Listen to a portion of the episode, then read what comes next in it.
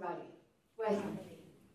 I think some faces are new, and some are familiar from here, and some are familiar from Skype screens and other parts of the world, country at least. Let's see what we do. We've got two hours this evening.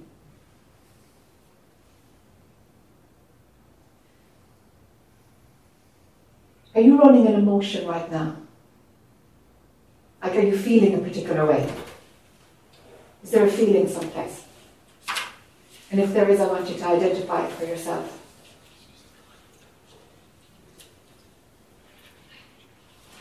Are you conscious of feeling a particular way? Yeah, there's a few nods anyway. All right. Before any emotion is able to show up in your system, you must have a thought beforehand. You must have. It can't show up. So, those of you who've nodded and said, Yeah, there's an emotion, find out what was the thought, and it's more than likely a sentence that might sound like a belief. Find out what the belief was running that you didn't see, and you just became aware of the emotion. Maybe you saw a thought, maybe you thought, Yeah, I'm thinking that, so I'm feeling that. I'm remembering so and so, so I'm feeling this. You know, or if you just were aware of the feeling, I want you to identify what's the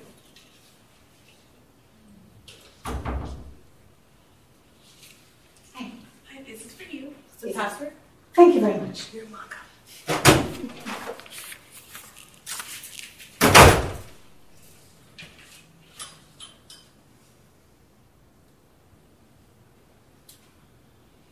Can you find out what the thought was beforehand? Did some of you find that you weren't aware of what the thought was at all? Yeah. Is there anybody who could not identify what the thought is and that there's just the emotion and you can't find what the thought of the belief is? A couple. Okay. Okay. Is it, for, for the, the two people who raised their hand there, is it a feeling that you're used to having? Okay. It's not for you. Ah, okay. Oh, one of each. All right. Okay. Let's see by the end of this this evening, and if not, I'm going to catch you when we're finished. Because it's important to be able to see what the thoughts are that are running your emotions. You need to know what your mind is running triggering off chemicals, triggering your emotional body, and here you are feeling an emotion. And you might have missed the thought that gave rise to it. I'm after your thoughts, I'm after your beliefs. Your emotions will be fine if we can track down your beliefs. What are you holding to be true? What are you running as real? If we can dismantle those, you just feel fine. Because you won't be running a belief of like, oh, it shouldn't be like this, or I did something terrible there, or you're just running a story. You're just running a story. That's all it is. I'm inviting you to not run any story. Can you be without a story? No story at all. And so your mind, you know, your mind might dial down in its volume or not. It really doesn't matter. It really doesn't matter. Gail, yes. Oh my god. Hi. Yes, I, I remember you now. Wow. Yeah.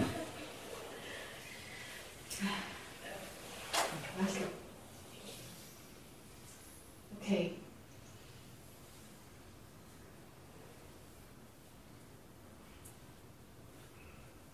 Beliefs that you run about yourself will feed into your beliefs around the world, about the world, rather.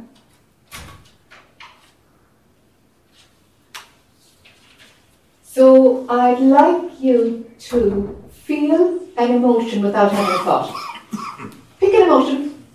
Pick an emotion. Anger, rage, greed, I mean anything, you know. Envy. But don't have a thought. Don't have a thought. See if you can crank up an emotion without a thought.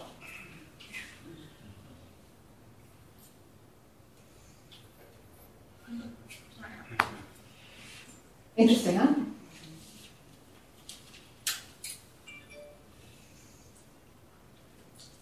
Can't have an emotion without a thought first. You can't. So if you feel like crap, what are you thinking? What are you thinking? Like, what's going on? So I just feel like crap all the time. I'm not thinking anything. Oh yes, you are. Take a bit of responsibility. Be an adult and find out what story are you running. What story are you feeding yourself? Is it true? Do you really want to believe that? Because all you're getting out of it is just emotional garbage. Hmm. Like, makes sense? Okay.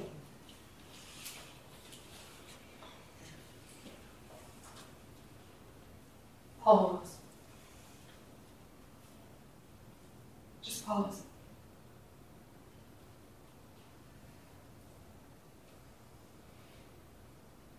Really pause.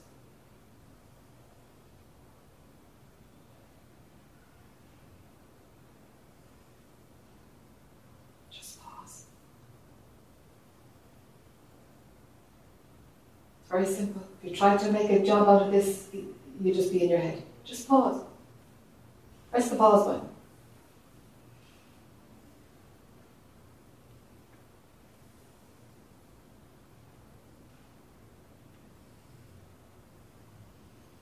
Is there anybody really uncomfortable with the pause? No hand up at all? Everybody's okay with the pause? Yes? Now, mind can't stop thinking, it keeps coming back to the thought, the emotion. It comes back to a thought and an emotion? Just the emotion first, then the thought as to why. Ah, okay. The thought as to why the emotion. So what we're after there is what's the subconscious thought that's giving rise to the emotion in the first place? That's the homework. Because the way it's hitting you is the emotion, so your mind goes back to find out what's causing that. Right. That's a bit of investigation. I'd like to cultivate a deeper awareness of how you function, how your brain functions, how your mind functions. Because you're not your mind, you're not your brain, you're not the story making mechanism, you're not even a product of the story that your mind is creating. Like, none of that is you. This is just a toolkit, an exquisite toolkit. Your body, your mind. It's a magical toolkit for you to use for joy, for experiencing, for love, to create, to have fun.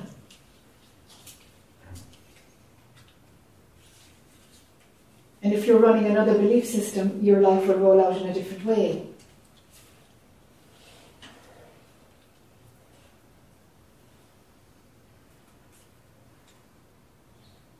So, can you be in the pause? And if there's an emotion, it's like, okay, let's park that. That. I, I got to figure out what's the underlying belief that gives rise to that emotion. But right now, can I be in the pause? Can you be in the pause? I want to see how much management you guys have over your own, um, over what you're kind of putting your attention on. Whether it's a thought, whether it's an emotion, I want to see what you're putting your attention on.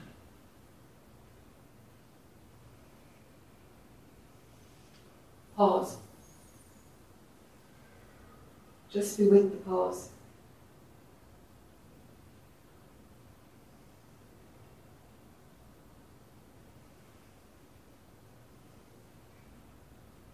What's missing? If you're truly with the pause, what's missing?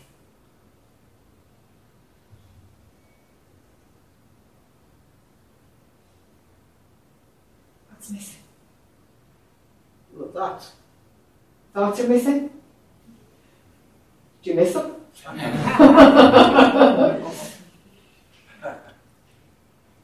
yes, Wendy. Um, I, they had told me to stop meditating, and I'm, I, so I stopped, and Uh-huh. I didn't really get back into it much. But the pause is kind of like the new meditation. It's more like it's all energy. Right. And when you check in with the energy that permeates through your pet of your body, that's what truth is. Like that. That's what truth is? The, yeah, the The- the energy, not the thoughts. Hmm. Okay. Uh, you're on the road to truth there. Yes. Okay. You're on the road to truth there. Okay, in case you couldn't hear Brandy, um, I, I, I wanted to ground her and embody her and bring her down into this baseline reality a little bit more because sometimes you can do a lot of meditation and that, yes, Ash. Can you repeat the question for recording purposes later? And What back at the I ask? microphone, we were, I'll, we'll pass the microphone around. We can pass the mic around, sure. Um, no, I can't remember. I can remember what Brandy said. You were talking about. Oh, what's missing? Yeah. The pause, exactly. Talking about the pause. And I had told Brandy last year, the year before, I'm not sure what, just, just stop meditating for a while because I wanted her baseline reality to become more solid, just more grounded, knowing what's, you know, what's my thoughts, what's energy, and, and I can hold on to this reality and perceive the world as being energy, but I can be here and practical and grounded. So I was saying, actually stop meditating a while because for some people, meditation brings them way out, way back out, and it's like you kind of lose the functioning, the important part of being grounded and, and, and being able to live a regular life. If you can't embody the truth, it's, it's just intellectual. It's about grounding it in and, and um, bringing it here, integrating it with your normal self so that you can be in the world. So with that homework for Brandy, now when she, I was saying about the pause, it brings her back into that place of just opening the door. Nothing, obviously, you didn't seal off any access to anything, it's there all the time, but I hope in the meantime things got more solid in this dimension. Well, it's almost like life is a meditation. Yes, It's like life is a meditation and you're always supposed to live in the pause. So I don't want to go back to meditation because life is a meditation. yes, But you have to check in yes, and make sure you're not living through like the ego and body and all that Yes. stuff. Yes. It's easy to slip. yes, it's easy to slip. Okay. That's what I was So, super. So meditation isn't for everybody. That's what you're hearing here. And for Brandy, meditation is more like that's life. That's the way I live. Life is the meditation. But I have to keep checking in. So when it's a continuous thing throughout the day, it's about she's being aware of herself. She's being aware of what she's thinking of, like, am I coming from story? Am I caught in completely this bit of drama? Or am I outside of it able to function and listening from a deeper place? This is embodiment. This is embodiment. What's happening now? And as they say in the old scriptural books, bringing it into the marketplace. You know, you're bringing you bring it out of the ashram into the marketplace. Just normal daily life. Are you aware? Or I'm meditating on my cushion and I feel lovely and calm for 10 or 15 minutes, and then life takes over, and I completely forget about everything until the next morning. And you're caught in the story. It's like, okay, okay, it's much healthier to be aware during the day, but it doesn't work for everybody. Everybody's got to find their own way. Everybody's path is different. And that's what we're here to do is like, what's everybody's individual path? Let's honor your own path. Everybody's slightly different to each other. But we need to find what's right for you, for you to honor what's right for you. It's not going to work otherwise. Or you think it'll work for a few years and then you'll be like, I'm not getting anywhere. I'm at this for 40 years. It's like, okay, all right. Whose path are you following? Because you're probably not following your own. Let me help you to find your path. Let me help you. Because everybody's is a bit different. Back to the pause. Do you need something when you're in the pause? Do you need something? Nothing. And you're not in the pause if you're imagining you want something. You're just not. You're off in thoughts. Rejecting right now because anything else will do rather than this is as good as it gets. Or actually, this is as good as it gets. This is as good as it gets. Depends on what your opinion of this is or not. That opinion is going to make you feel a certain way. I hate the this right now, and if this is as good as it gets, it sucks. Or this is fantastic. I wish this would last. How can I make have more of this? How can I grasp this and take it home with me? They're the two extremes. It sucks, and, and I, I, I want to grab it. I want to grab it and cling tight. And anything in between can happen too. So they both come from an idea bleeding into an emotion, and there we have. Now, now, now we have something else, and we've left the pause completely. We've left the pause completely. I'd really like you all to taste the pause where you don't need anything. The pause that's beneath the I want or this sucks. Being really present right now.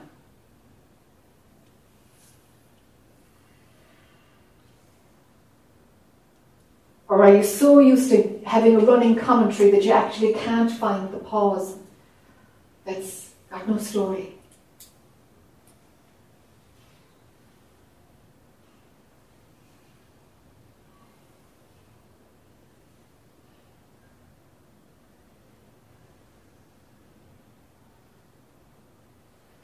Give me a hand up if you can't find a pause without a comment.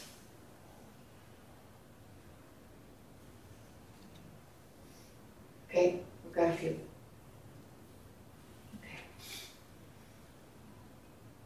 So your mind is coming with you. That's what's happening there. Your mind is coming with you. Your attention is a little bit like a microphone. You know? It's like what are you going to amplify? You can amplify your, your thoughts, you can amplify your emotions, secondary, or you can amplify something that is just not running that story making mechanism in your head. You can put the microphone on the pause or on something deeper. It feels like it's down in your body. You know? like down inside? Is there something still that, is there something that will just drop down? Just drop down. Another tool that's really useful, if you're like, I'm just whizzing in my head, my head is flying, I can't make it stop at all, I can't find any stillness underneath it.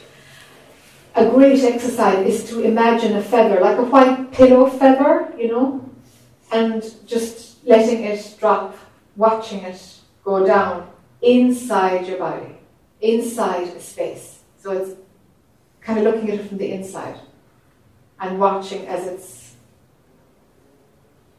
going down, left to right, inside. There's plenty of space for it. Feel it going down and down and right down. And if it rests in your pelvic floor, great. If you could get it down that far.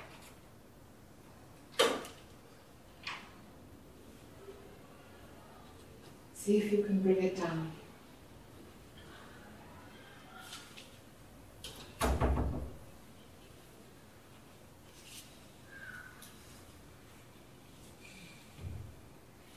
The feather helps you to bring the microphone from your head to what's beneath it, to what was there before the activity rose up. Before you started thinking your thoughts when you woke up this morning. Just uh, to oh, dial down. And what you end up doing is dialing down your nervous system, just dialing down. Give yourself a break Some people are so unfamiliar with this that they instantly fall asleep. So notice if you're like, I'd love to sleep. It's like, hey, hey, we need you to be aware. Aware when you're not in your head. So many people, their mind is active or it's shut down. They're at high speed in their head or they're asleep or they got to go for a run or something to actually stop the mind, or have a coffee to change how you feel. I prefer you to be able to do it at will. At will. So you can like, whoa, my nervous system is shooting there. Hold on. Can I just bring it down, dial it all down? Drop right in. Use the feather. Drop right down.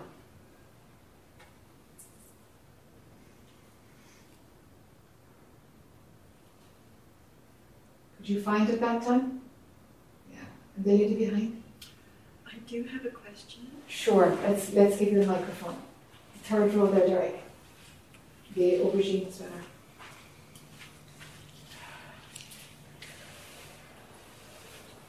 Um, is this on? Yeah.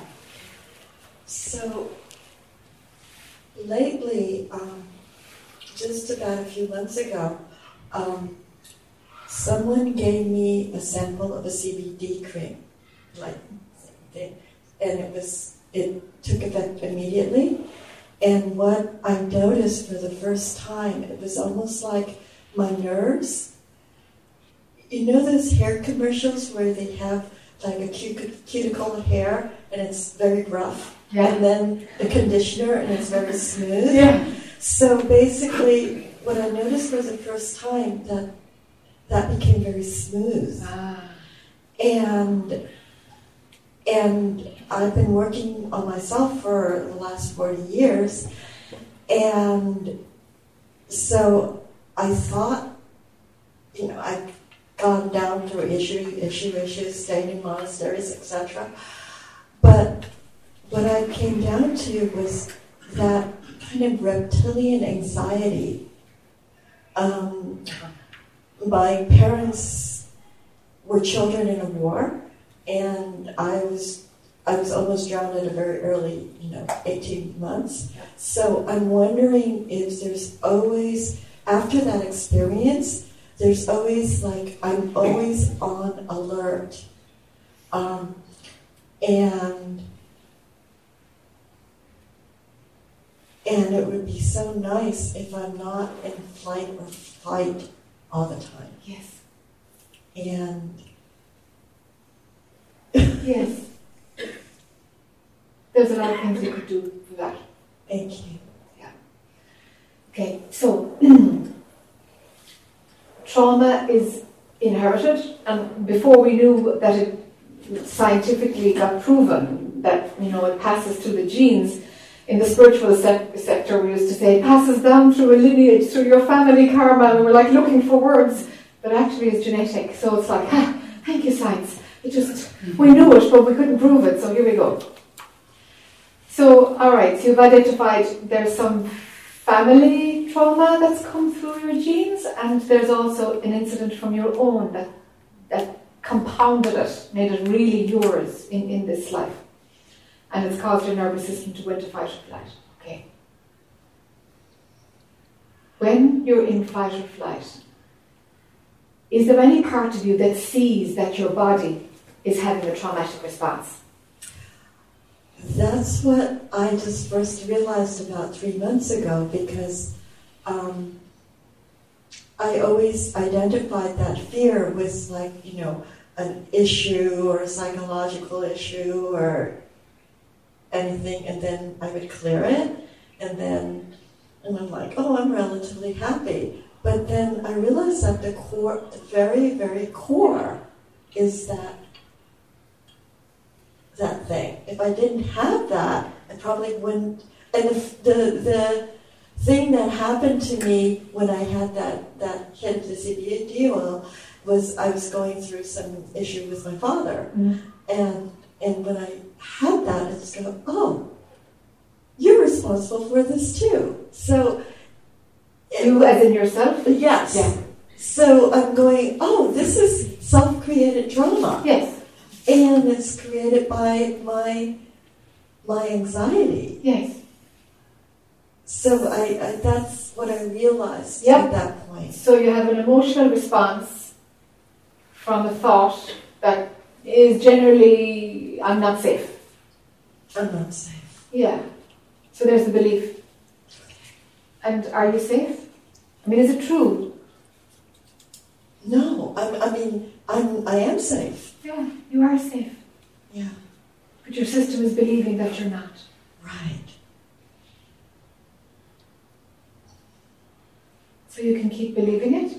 That's the simple, like it's like, well, that's easier said than done. But actually, it does on one level boil down to that. We can make it really complex, or we can say, you know, at the end of the day, I'm going to have to recondition my brain, recondition my brain to recognize I am safe, actually. That's just a belief I picked up. The part of you that sees that, that you that you got when you were working on this thing with your dad, the CBD oil, and you got a bit of distance from it, that part doesn't get involved in being safe or not safe at all. And it's funny because as you say that, I, as a child, I watched my mother react, Yeah, and it's like, oh, Yeah. she's in fear, yeah, and I could I could understand that as a child. Yeah. I, and um, when it was out there, now I'm just seeing it in myself. yes. Yeah. You learned how to do it, huh? Right. All right, we're going to unlearn it. So that place where you were as a kid, of like, oh, that's, she's doing fear, you know? She's in fear. All right. So that objectivity, where you saw something and you were distanced from it, I, I need you to find that inside you.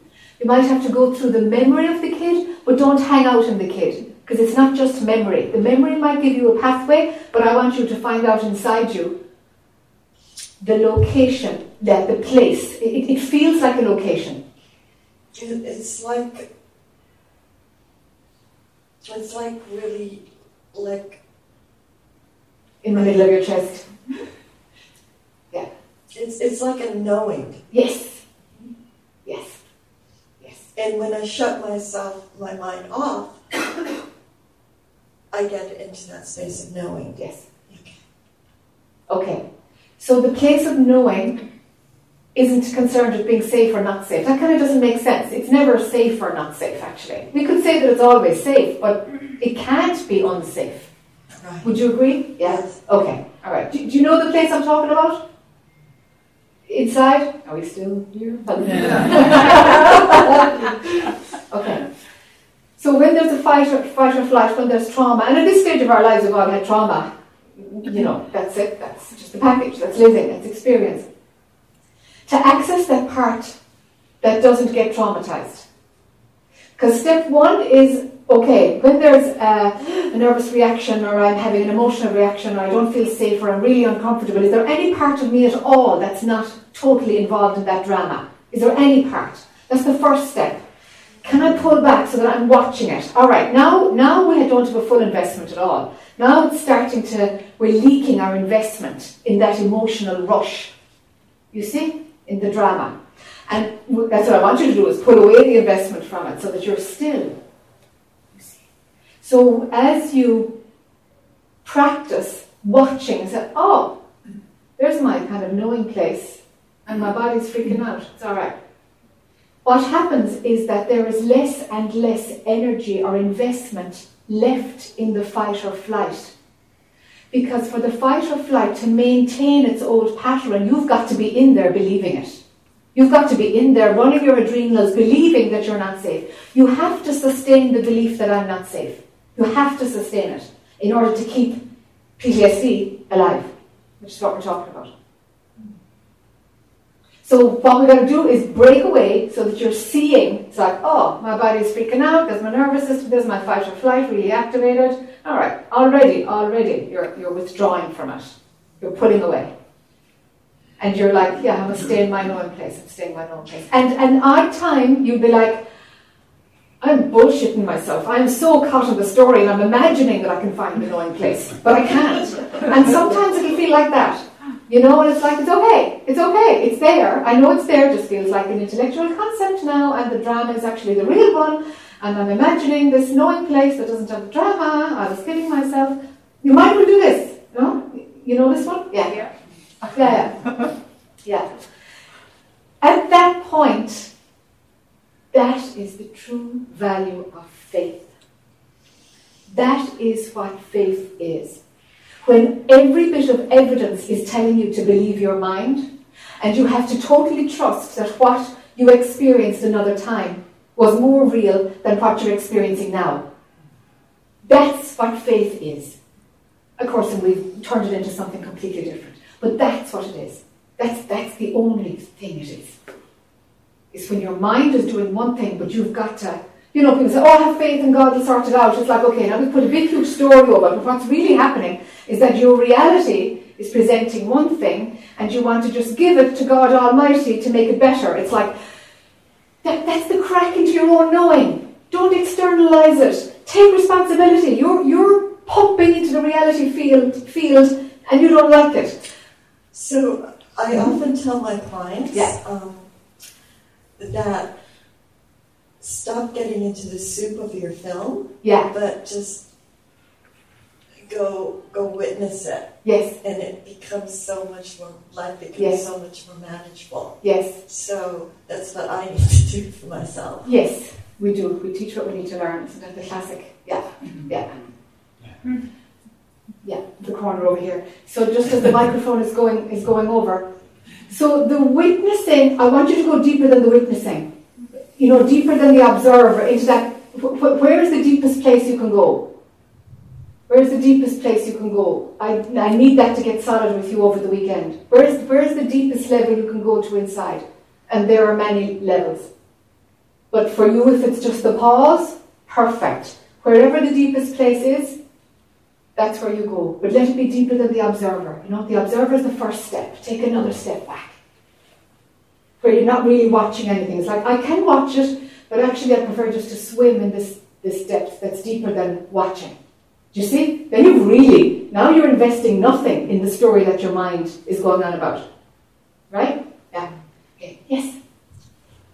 Yeah, I appreciate the pointing out to witnessing and beyond that. Working with people in trauma, it seems like the more stable the witness or more stable non-dual, then a lot it's a lot easier to kind of um, come from the view that you're speaking. Yes. Are you have you ever used things like somatic experiencing or EMDR or EFT tapping? Sure. I, I point people in those directions, yeah. Because it seems like uh, there's a capacity to sort of witness, but um, you know sometimes grace can have something be fully released. But usually, what I notice is that that somebody can sort of keep dissociating or keep witnessing for years. Yes.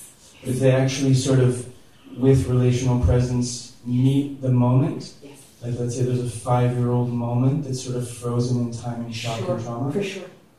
then then it actually can metabolize it and completely release. That's right. So that the memory might remain, they don't think about it anymore. And actually, when they do fully f- go into it, Yeah. it's actually relaxed and open. That's right. That's right. Yeah. There's the method. Yeah. Yeah. Of releasing it from your system. Yeah. Yeah. Up here, Derek. Thanks. Hiya. So, hi. Hi. Um, so, what you're saying is very important because what I, so I, I see the, the emotions come up, which is very related to the trauma and, the, and feeling unsafe and uh, flight, uh, fight or flight. So, um, and then you sent me to, you know, you suggested therapy. And then, so that's getting me deeper into that. And um, and then the breaks where I can watch me myself drowning in the in the emotions are small and sporadic, and substance substance aid. You know, so I smoke weed, and then it helps me get relief from Yes. the nervous system Yes. being completely wired Yes. and uh, I've been trying to cut down on, on caffeine. I've, I, I I got the sense that it kind of wires it more in the body. Yes. So do I need to? So is there more like physical work that that needs to to, to happen to Yeah. help the physical body release? Absolutely. That's where you're at now.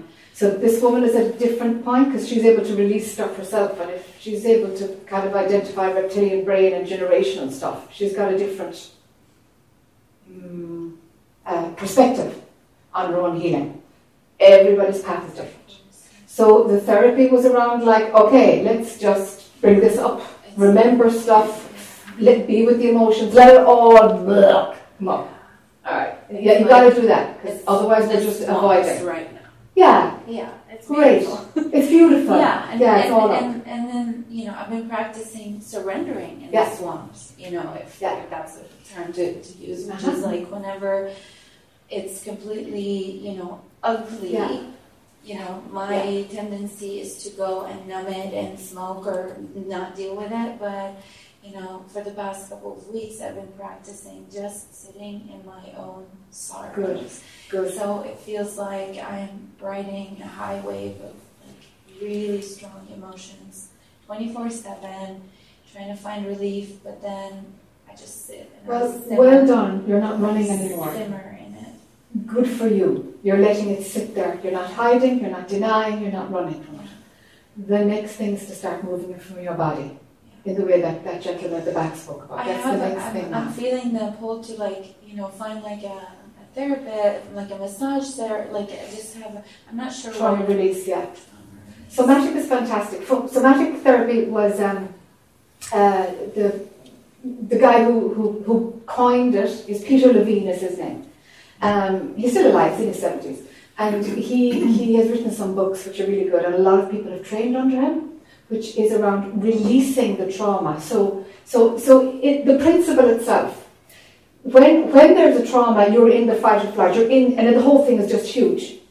If you don't have any space from it at all, what happens is that we either lock down and you bury it and you dissociate and you get out of your body or you get stoned or whatever it is, to just like too much, too much, too much. Let's not look at that at all.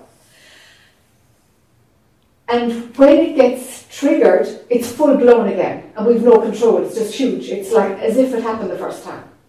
So what somatic releasing does is it releases it little bit by little. Releases it a little bit and integrates it. Releases it with somebody to hold space so that they can like, hey, we'll release a little bit. Because there's fear too. Because there's also fear, and then Yeah. I feel it like in different parts of my body now that I'm allowing it to Yes, show itself, right. if you may. That's right. and I, I'm constantly feeling like, okay, in the back of my, my head or in the bottom, like Yeah. at the bottom of my Yeah. pelvis. Yeah. I'm not really Yeah. sure, but like, Yeah. So Yeah. There's a lot of different methodologies. See who's in your area. Somatic therapy is really good. Somebody who's trained with Peter Levine would be really good. Somatic experiencing. Somatic experiencing, sorry, there's the proper term. So just sit with it. Just I would find a therapist. No, I, I I have a therapist. yeah, sent me somebody one, and who- I one, but it's it's it, because I'm doing my non-duality work at Right. the same time. right, I'm being pulled in two different directions. So I yes, feel like I'm going Okay. against my own work by it, because when you sit in therapy, it's all about your ego. Like I'm, I'm, I'm, Yeah. I'm the victim. You know, basically, Sure. I have to sit for an hour and talk about how my life is shitty and yeah, how everything bad happened to me, and then I go home and then I carry that with me, and then. Yeah. And then, um, and then I do my work, and I listen to you, and I do my non-dual work, and so I feel completely, you know, torn between the two. Okay. So I'm not sure okay. how to balance Okay. it or how to. So this is a really a really good topic because the the ego story for most it needs to come to resolution. It does happen sometimes that peace doesn't have to be found in the stories. Sometimes, but it's quite rare. For most there needs to be a resolution. The stories won't stop arising until they're resolved in some way. Yeah, it feels like that way for me. You see- yeah, it's like that. I feel like it's it's it's turning really fast. Yeah, So it's not dragging. If it's working with the therapist to, to you know, to, to continue to unravel, and if it's still going someplace, that's great. But you're talking about it being in your body, and if the therapist can or can't do that, that's my question. Can they release it from your body? Are you finding ways to release it in your body? That's the question. I haven't found a way yet. He did a he does a breath work session. Oh, yeah. And I did one, Yeah. and it was painful. So I think I'm gonna keep going. Now. Oh, I would absolutely. Breathwork would be great. Yeah. Yeah, yeah. That, that's a great way to release. Yeah. Thank you. Yeah. Okay. So it's tricky enough to find the balance. When do I go into the ego for something, and when do I just go into the non-dual? And it's like that's not what I am. That's there, there's much more to me than my story and my history. You know, it takes a lot of wisdom. It takes a lot of wisdom to be able to figure out. No, that story isn't going. I'm going to have to do something about that, or I'm avoiding that one actually, and I'm just using non-dual concepts to shut it down. And you really have to develop, I don't know, wisdom, discernment, honesty, and courage. Really being honest with yourself. Am I kidding myself there and I just want it to go away? But the darn thing is like talking to me for 10 years. But, but you know, if I just sit in the non-dual, it'll disappear. So and so said if I sit in the non-dual, it'll disappear. Actually, it's a lottery. It's a lottery. It really is a lottery. There's no way of, of if you do this, it will disappear. Some things you have to dig into, and some things you don't. But you have to find out what, what's right for you. You have to find out what, what is it that's going to move this in me. I've gone into the non-dual, I've, got, I've observed it and observed it and observed it, and I don't feel it, and the darn thing is still there, and I'm looking at it for years. Okay, dig into that one. Go into that one. Go into that story and find out what's going on there. Yes.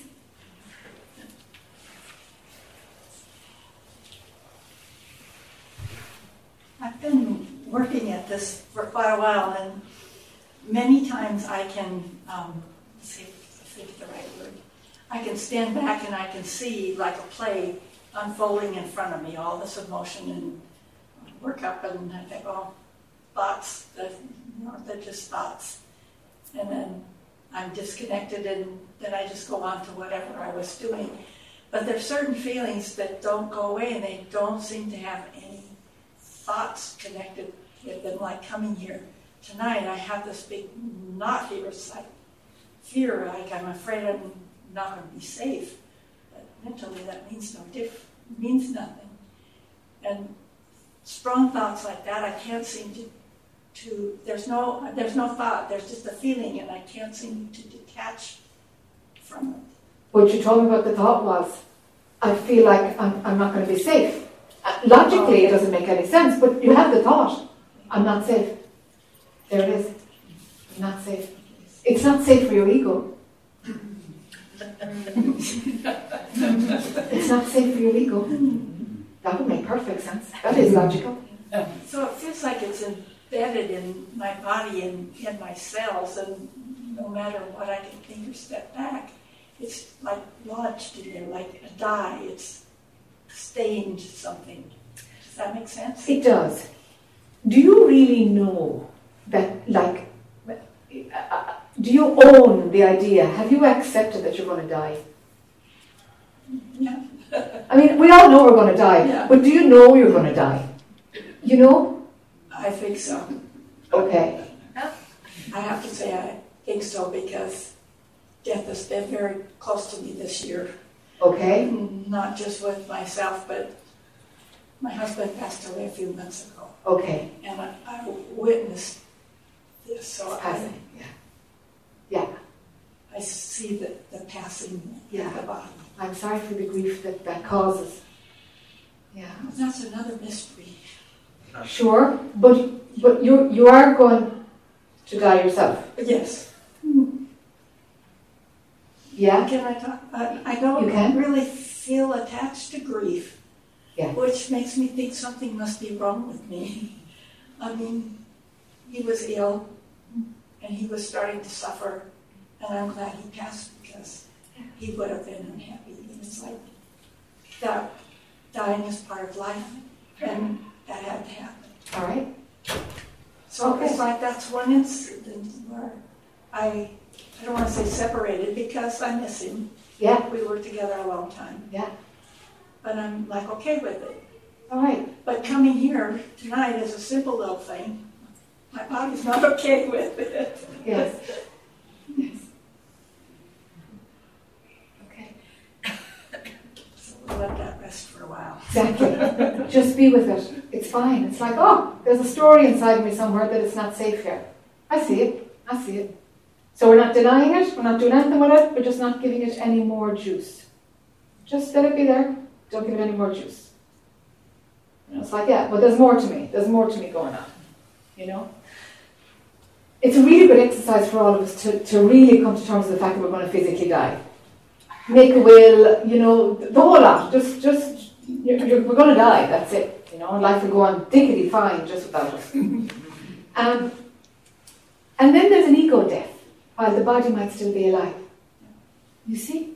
It's like that kicks and screams. No, that, that part doesn't want to go. Yeah, that can be a lot trickier because you know it, it's it, it's it's such that the mind has believed. Well, you know, I get to run the show for as long as the body is alive, and then we're doing this work, and it's like this is a raw deal. I'm not supporting this.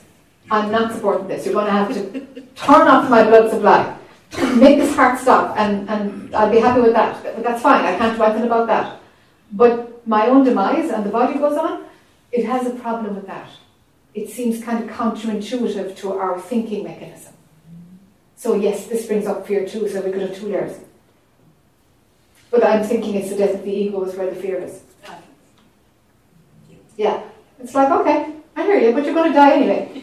You know, you're going to die anyway. That's it. You know? You can kick and scream all you want. But That's right, but you're on the way out. Yeah. Yeah, you are on the way out. Yeah. Yeah. Good.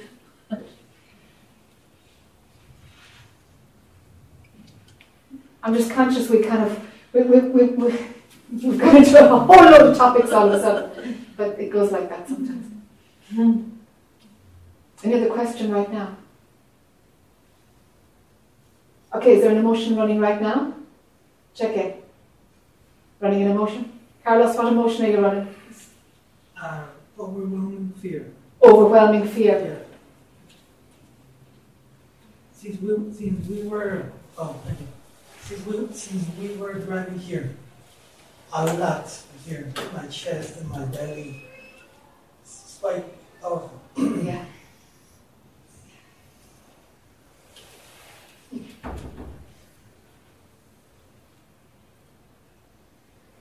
What's still alive that's fearing its own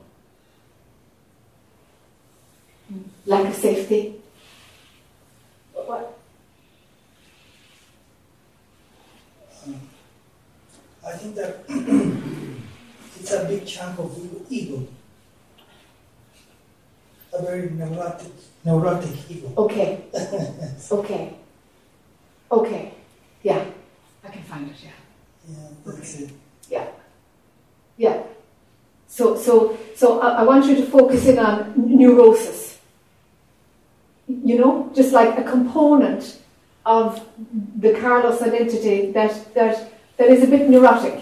In, in itself, it's neurotic. Yeah. Like the energy of neurosis. Yeah, pure neurosis. Yeah, it's neurosis itself rather than it doesn't actually even have stories.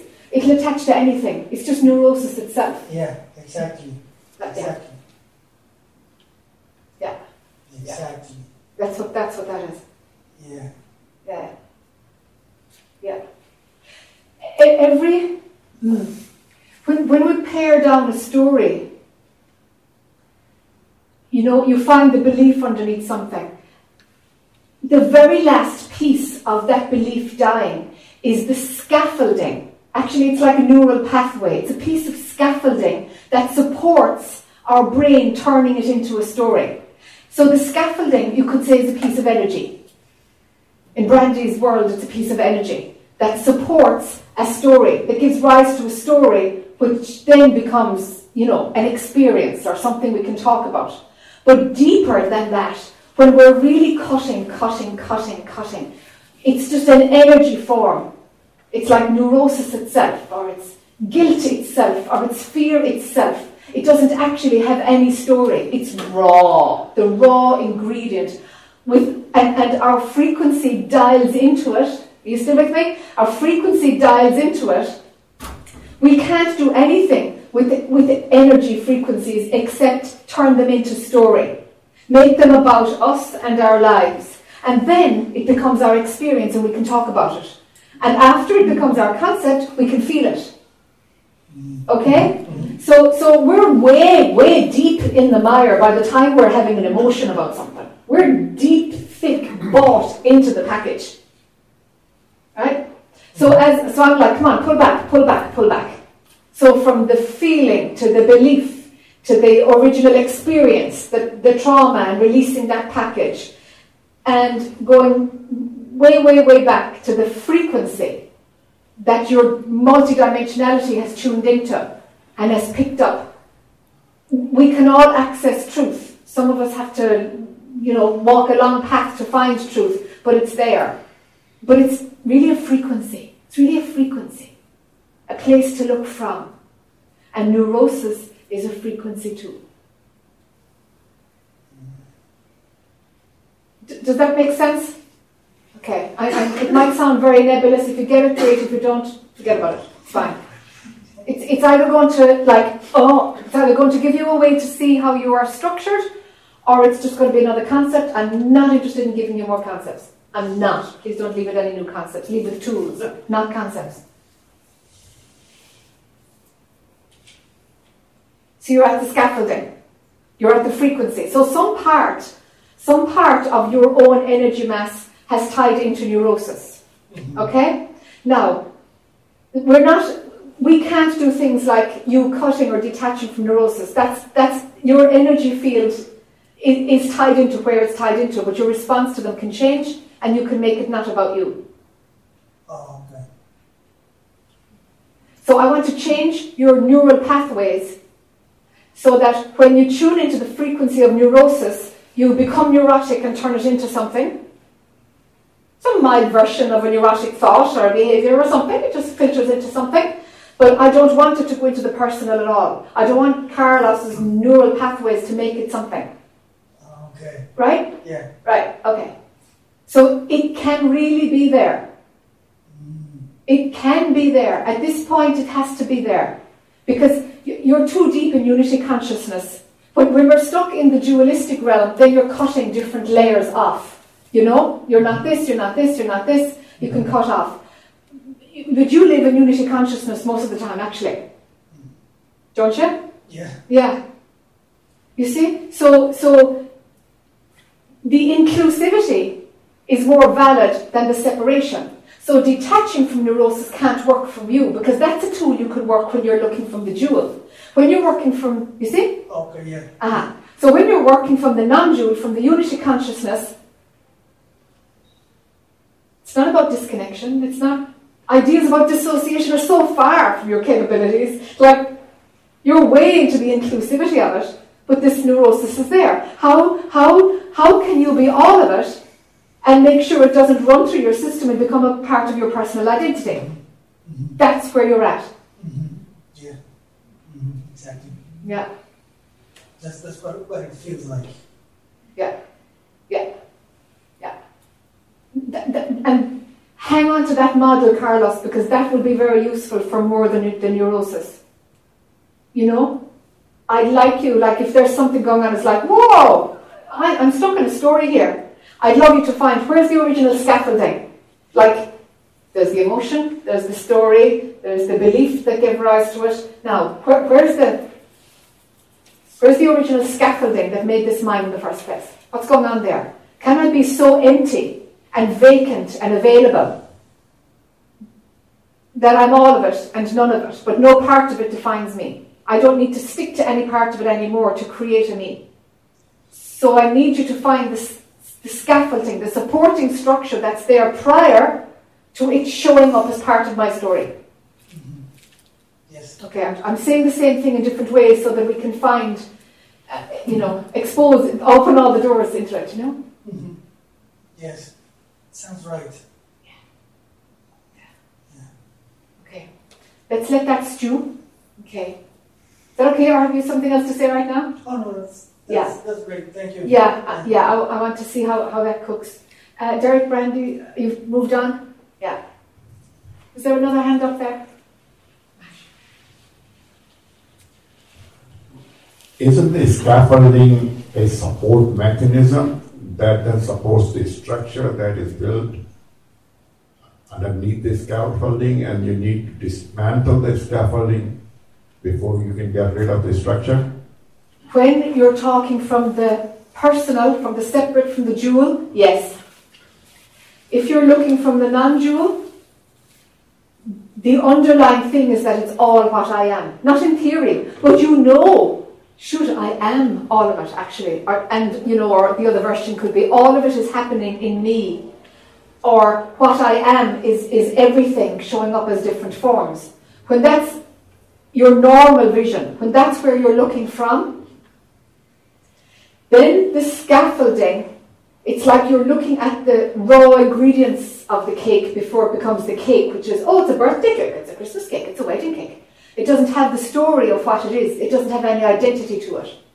But you're looking at, oh, this is the raw ingredients that helped create me. I don't have the story of it anymore, but there's an original pattern that I have the potential to plug into. You see? Right. So when we have the potential to plug into something, that's scaffolding. We need to dismantle the pattern that makes it yours. But in and of itself, it's fine. Sorry. That's what I was, that's the question I was asking. That's what needs to be dismantled. Yeah, there we go. It's the, the propensity, the, the, the potential for it to be yours. Yeah, it's, it's very subtle. It's very subtle, yeah. But in and of itself, it's fine. So you get, you get like when you're working from the unity consciousness field, there's, there's nothing can be rejected. There's nothing. There, you're not breaking bad habits anymore. You're not changing your thoughts anymore. You're, you're not observing your emotions anymore. The landscape changes. That might happen once in a blue moon. But those kind of tools have run their course. And it's more subtle. You're looking at like the energetic field of like, that's fine. But I can see how I, I really could make that about me. I could create a me out of that. That's really interesting. It's more like that. It's like, wow, I really could ride that. I could ride that and make a story and make a drama. Wow. And that's sort of the natural thing to do until the transition occurs. Yes, yes. And so when you're hanging in unity consciousness, it's darn uncomfortable. It's like, yeah, it's like I know I could, I could just go into this and create some juice for myself. I know I could. But when you do that often enough, and you know that's just stupid. Like I've been there a thousand times. I'm not going to do that for again. I'll be back here again. Like when am I going to give up this? You see? And then you're like, all right, okay, okay. So now we just have to end the relationship whereby you use that piece of energy we want to disconnect the pattern of drawing that in to make it a story of yours. It's in and of itself, it's fine. Thank you. Yeah. So that applies to a lot of other things too, right? Like anger, happiness, you know, a lot of different energies that can rise. Is, so how is it that you can is it possible to tap into unity consciousness at sporadic sporadic times and then hop right out of it? Because I find, yes, but it probably I find sometimes that mm-hmm. that's the view. That's what that like. I look at my kids sometimes and I'm like, oh, like Yeah. he's me, I'm him, Yeah. I'm everybody. Yeah. You know, I can just say, oh, I'm the reason why Yeah. this thing is happening, Yeah. or I did this. Yeah. But then I find myself sometimes looking like, oh, I see how I can just create a story about that, but that's not it. So there's like little pockets that happen there. Yes. And so what you said then about the balls of the energy, Yes. is that does that apply to like different energies that like like hot energies like anger, emotion, things like that? Can Not so much. This is a bit more subtle. It's it's before. Mm, mm, there's a few layers here.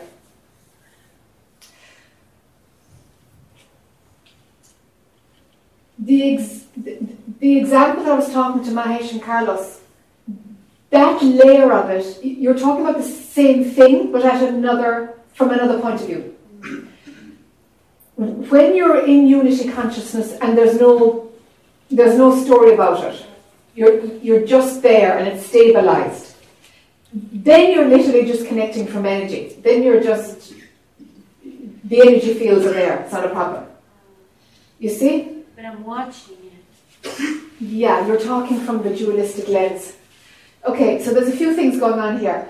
You see, you, you have, Hayat, you have a lot of different viewing points available to you. And most people hang out in one, and then they get a crack in and they've got another one.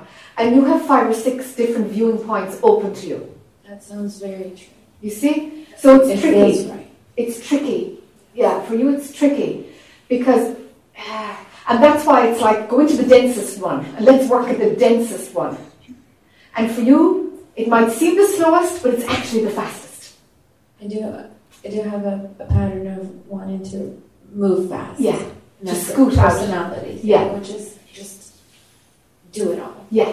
Just Sure. speed through it. So Sure. maybe I'm skipping, like I'm Yeah. catching different points of view, and Yeah. then oh, that's interesting. Let me work on that for a little bit, and then um, and then the density catches me. So I hear what you're saying. Yeah. So work on the dense Yeah. and then The other layers of Make note of perception, the they're available to you. They're open. They're so already ignore open. them.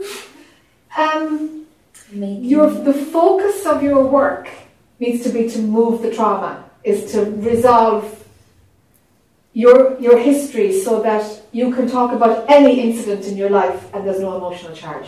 That's where I'd like you to be. It's like there is no story in my past that I can talk about and brings up. No, there's no story. I, I've gone into double negative. Hold on. I hear what you're saying. yeah. Yeah. Everything in my past I can speak about, and I'm not blocking an emotion. It's just that it's so clean, uh, it's so processed that it's as though you know I'm reading it in a comic book.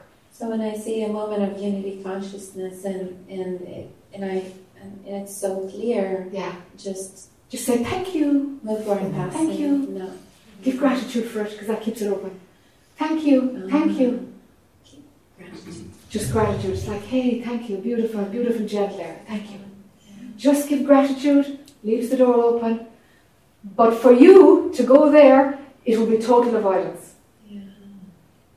It's it feels very tempting Yeah, it's, I it's yeah because it's a, a little bit of relief and then it's it's really scary too to go to the dense ones. Yeah, So it's it's really tempting. 'cause I'm like, that's the work. I have so much. That's the work. Yeah. Thank you. The gent in the end again.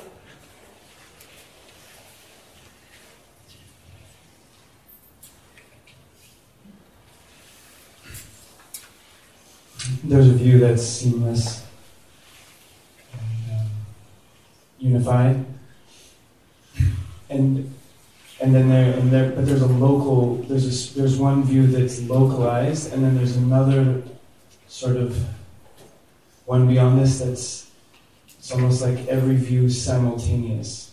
Yes, That's non-localized. yes. Do you, so the baseline is witness, and then just a sh- just a subtle shift is is non-dual. So the the toggling between the average throughout the day is that, and it's just gotten to where it can walk and still stay uh, unified. So that that's the like the nuance of the daily practice. But what on the cushion, what would you say is the pointing out for uh, non-localized, like every view completely equally versus just seamless. Hmm. Okay, there's a few different things I want to pick up there. Are you sure there's no dissociation with your witness? Deep embodiment. Everything can be Okay. everything can be found and included. Yeah. Okay, good, good for you. All right. And so the yeah, yeah, okay. So we've got witness, you've got the non-dual where it becomes Correct. everything and nothing, Correct. And you can be in every the unified local field. You can view through the through every perspective. I mean that that's just taste. So that the that's Yeah. the specific question. Yeah. Is there a pointing out to like to go from non-dual to sort of Yes. non-localized non-dual? Yeah, yeah, okay, okay. There's, there's two things that will keep you stuck to the non-dual. One is spaciousness. The non-dual is spacious. So I'd like you to go deeper than spaciousness and see where that lands you. There's no, non-dual and space are still, still together. You see, it's easier to get rid of space than, than the non-dual. Second thing I, I'd like you to drop is identification with the non-dual. Being the absolute, being nothing, being anything at all, beingness itself. Can all identity go? Yeah. No need to be anything. The absolute uh, truth. That's, that's only a stepping stone, being the truth. Being the absolute. It's only a stepping stone. Absolute truth. Stepping stone.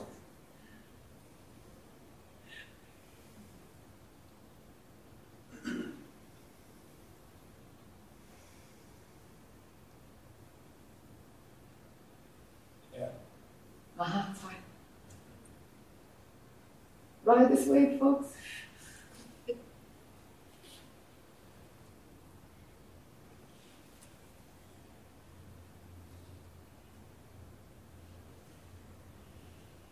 anybody drift out on that one? No? yeah? Okay. Second question related to this in terms of stabilization. So it seems like as something stabilizes, it's sort of Bring this up, microphone. So it seems like in the stabilization, um, I'm going to say it's fragile or tender, but sort of like um, walking or talking. It's sort of like uh, it needs to be rewired in. Yeah. Can you comment on this sort of? Yeah. Do you know A.H. Almaas, Hameed? Have you come across that teacher? little bit? Mm. He, he teaches the approach, the founder of that. He teaches this as well. And I was talking to him last weekend, and it looks like we're the only two who do this kind of non-dual as a stepping stone thing, and then there's and then there's a whole other ballgame. Yeah. Okay, and what he said is, if somebody isn't established, this was just me and him talking. If somebody isn't established in the non-dual, like solidly integrated in the non-dual, the rest of it is just going to be conceptual. Right. Okay? He's at this longer than I am. He's like 30 years older than me or something. So, um, so I trust what he says. And, and, and I think he's right, actually, looking from my own students to see, like, those who go deeper than it, they've been hanging out in the non-dual for a while. So get yourself really, really solid in the non-dual. Like, very clearly, it's like, the thought of me, myself, I should not be believed for at least a two-year period. When did you believe in me thought last? Like fall for it, like really believe it. It feels like like a Russian nesting doll. Each of the pieces, the body, emotion, personal self, witness, non-dual. It feels like they're all contained within each. Okay? So they're all sort of arising and falling away in the midst of this unified thing. Okay? Even believing a me story? Uh, yeah, I mean, it, it, it kind of, there's moments where it kind of hooks in or avoids, but, but that's sort of like the overall stabilization process. Yeah, this is definitely not two years. Okay. Yeah. So, like several, maybe three years ago, the, the question that was posed to you was um, sta- uh, spaciousness is the baseline, and then witness only happens in moments.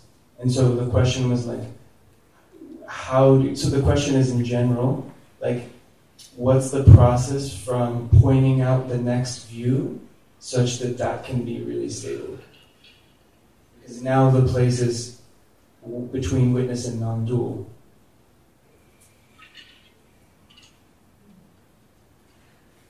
You, you, so you want to get stable between witness and non-dual? It's more of a general question for all of us in terms of like stabilizing the progressive views. And what would you say is the point? Grace can hit at any moment, always available, Everybody's path is different. and keep practicing. Everybody's path is different. Really, everybody's path is different. Really. It's about what's right for you. Okay, so for what would you still say in terms of pointing out? Because it seems like um, there's a grace can hit at any moment, but it seems like there is a uh, in the relative level of time. It seems like there's a progressive stabilization to like Yeah. great advantages or views. Yeah, there is. There is. Okay. So witnessing happens a lot, and hanging out in the non-dual happens a lot. Alright? Hameed would say, don't do anything. Get, get the non-dual really, really, really solid. Students of mine who've woken up, I don't tell them that it, it, the show is over until there's a two-year period of when is the last time you believed yourself to be an individual. And if it's two years, they don't go back.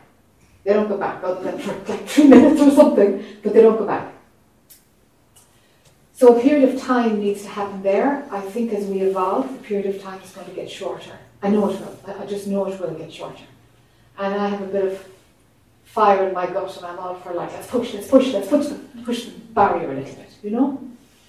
So I'm kind of tied between, all right, let's get you really solid here, but I want to pull a few, a few supports underneath it, just enough to keep you stable and going a little bit deeper. And the way for you for that is to anchor into the spaciousness and say, okay, deeper than spaciousness. That's what I'd like to see you doing, is deeper than spaciousness. And find out what's there. Because when you, when you, when you push away the platform of spaciousness, the sensation of spaciousness, you're kicking out the non-dual. It's at that point, going deeper than the non-dual, it's about rejecting the platform that you have. It's not about creating a new one. Do you see? So I can't really, I can kind of tell you, yeah, the stuff starts to break down, break down, but it's less and less and less. It's not a new state. You see? So, so I can kind of say, yeah, then it feels like this you when we'll be setting up new states. It's a memory, but but the transmission of pointing it out, then the system recognizes. Yes. So the question is sort of like when on the own back in the right. Yeah. So then, then in this field, and then with the transmission pointing out, then the system, right? Yeah. So then that's just the practice. That's right, that's just the practice. Yeah, but for your mind, it's like, okay, there's the spaciousness that's there all the time. All right, I'm going to sit in the cushion and I'm going to, whew, deeper than this. Deeper than this. Than spaciousness. I'd love to see you kicking off the platform of spaciousness. Jump off it. Thank you. Yeah. And be sure not to get caught in I am the absolute and I am truth. Yeah. What, excuse me. What's the experience of no, of no me, myself, I? You're saying like there's, you're talking about two-year periods, so there's where the, the individualities isn't in, say interfering with the activity or something. How is that perceived or experienced? Is that the question for you? So the smart ass answer is there's nobody there to experience it. okay, now that out of the way.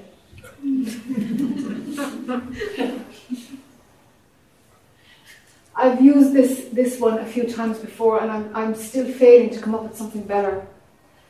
It's like the Jac story is a sideshow over here. You know those little portable 14 inch televisions we had years ago? That's, that's Jac. There's the woman Jac. There's total love from what is real to her. She's fine. I, she's maintained. She's does her thing. She has her life. But my vista is so darn huge, and she's this little TV screen in the corner. Not because she's not valued, but she's a very small portion of what the viewing point is here. That's the experience of it rather than I'm in the middle of the TV and it's, hey, you know, here's the TV box, I am the show. You see, it's like there's a watching of the show, and it's not even a witness. It's, it's more that it's an enormous, an enormous vista, and, and she's just one localized perceiving machine. It's not a witness. No, it's not a witness. It's not a witness, yeah. But witnessing can happen, you know, if there's something like intense going on, you know, it's like, of course. Of course, if Jac and all her faculties are, are required to deliver something, then there can be a watching of that. So there's a capacity to engage the witness, but it's not as a step away from the me, myself, I. It's that a localized, like microscope, can come from the vista to put more attention on the witnessing of that. Just because she needs to put her attention on something, she's doing something. It's still seen as a witness. It feels like a witness, but it's not a witness that stepped back from the me. There's a capacity to witness her. It's not usually exercise. It's only when I'm doing a, a whole load of, I have to focus on something, really have to focus on something. It's like, oh yeah, oh there's the witness. You know, it's like something kind of pulls in a little bit. The vista is still there, but there's an awareness of the witness. But, you know, when the non dual, like during that two year phase ish for myself, I had no witness. No, I had no dreams, no thoughts, no nothing, no, no, no nothing, nothing, no fantasies, no nothing. Like, nothing. There was absolute nothing happening. And I know that's rare. And it's just literally that I burnt too much of my brain off. That's all. It's just the default mode network. I just went too far. That's all. But it's fine. It helped. It helps in teachings. I can see the, the, the beauty of how it needs to happen. So during that space, when people would say, "Yeah, I can witness," I'm thinking, "I don't know what the heck they're talking mm. about." Could not. It's like, and I, you know, it's just like I don't understand. Why are you? What do you mean by witness? Uh, like I'll be like what, what are you talking about? Witnessing. What, what's looking at what? What are you talking about? Couldn't do it, you know? So, so it's a capacity of the default mode network for sure. But everybody's path is different. Everybody's path is different. Really. That's also very helpful to hear.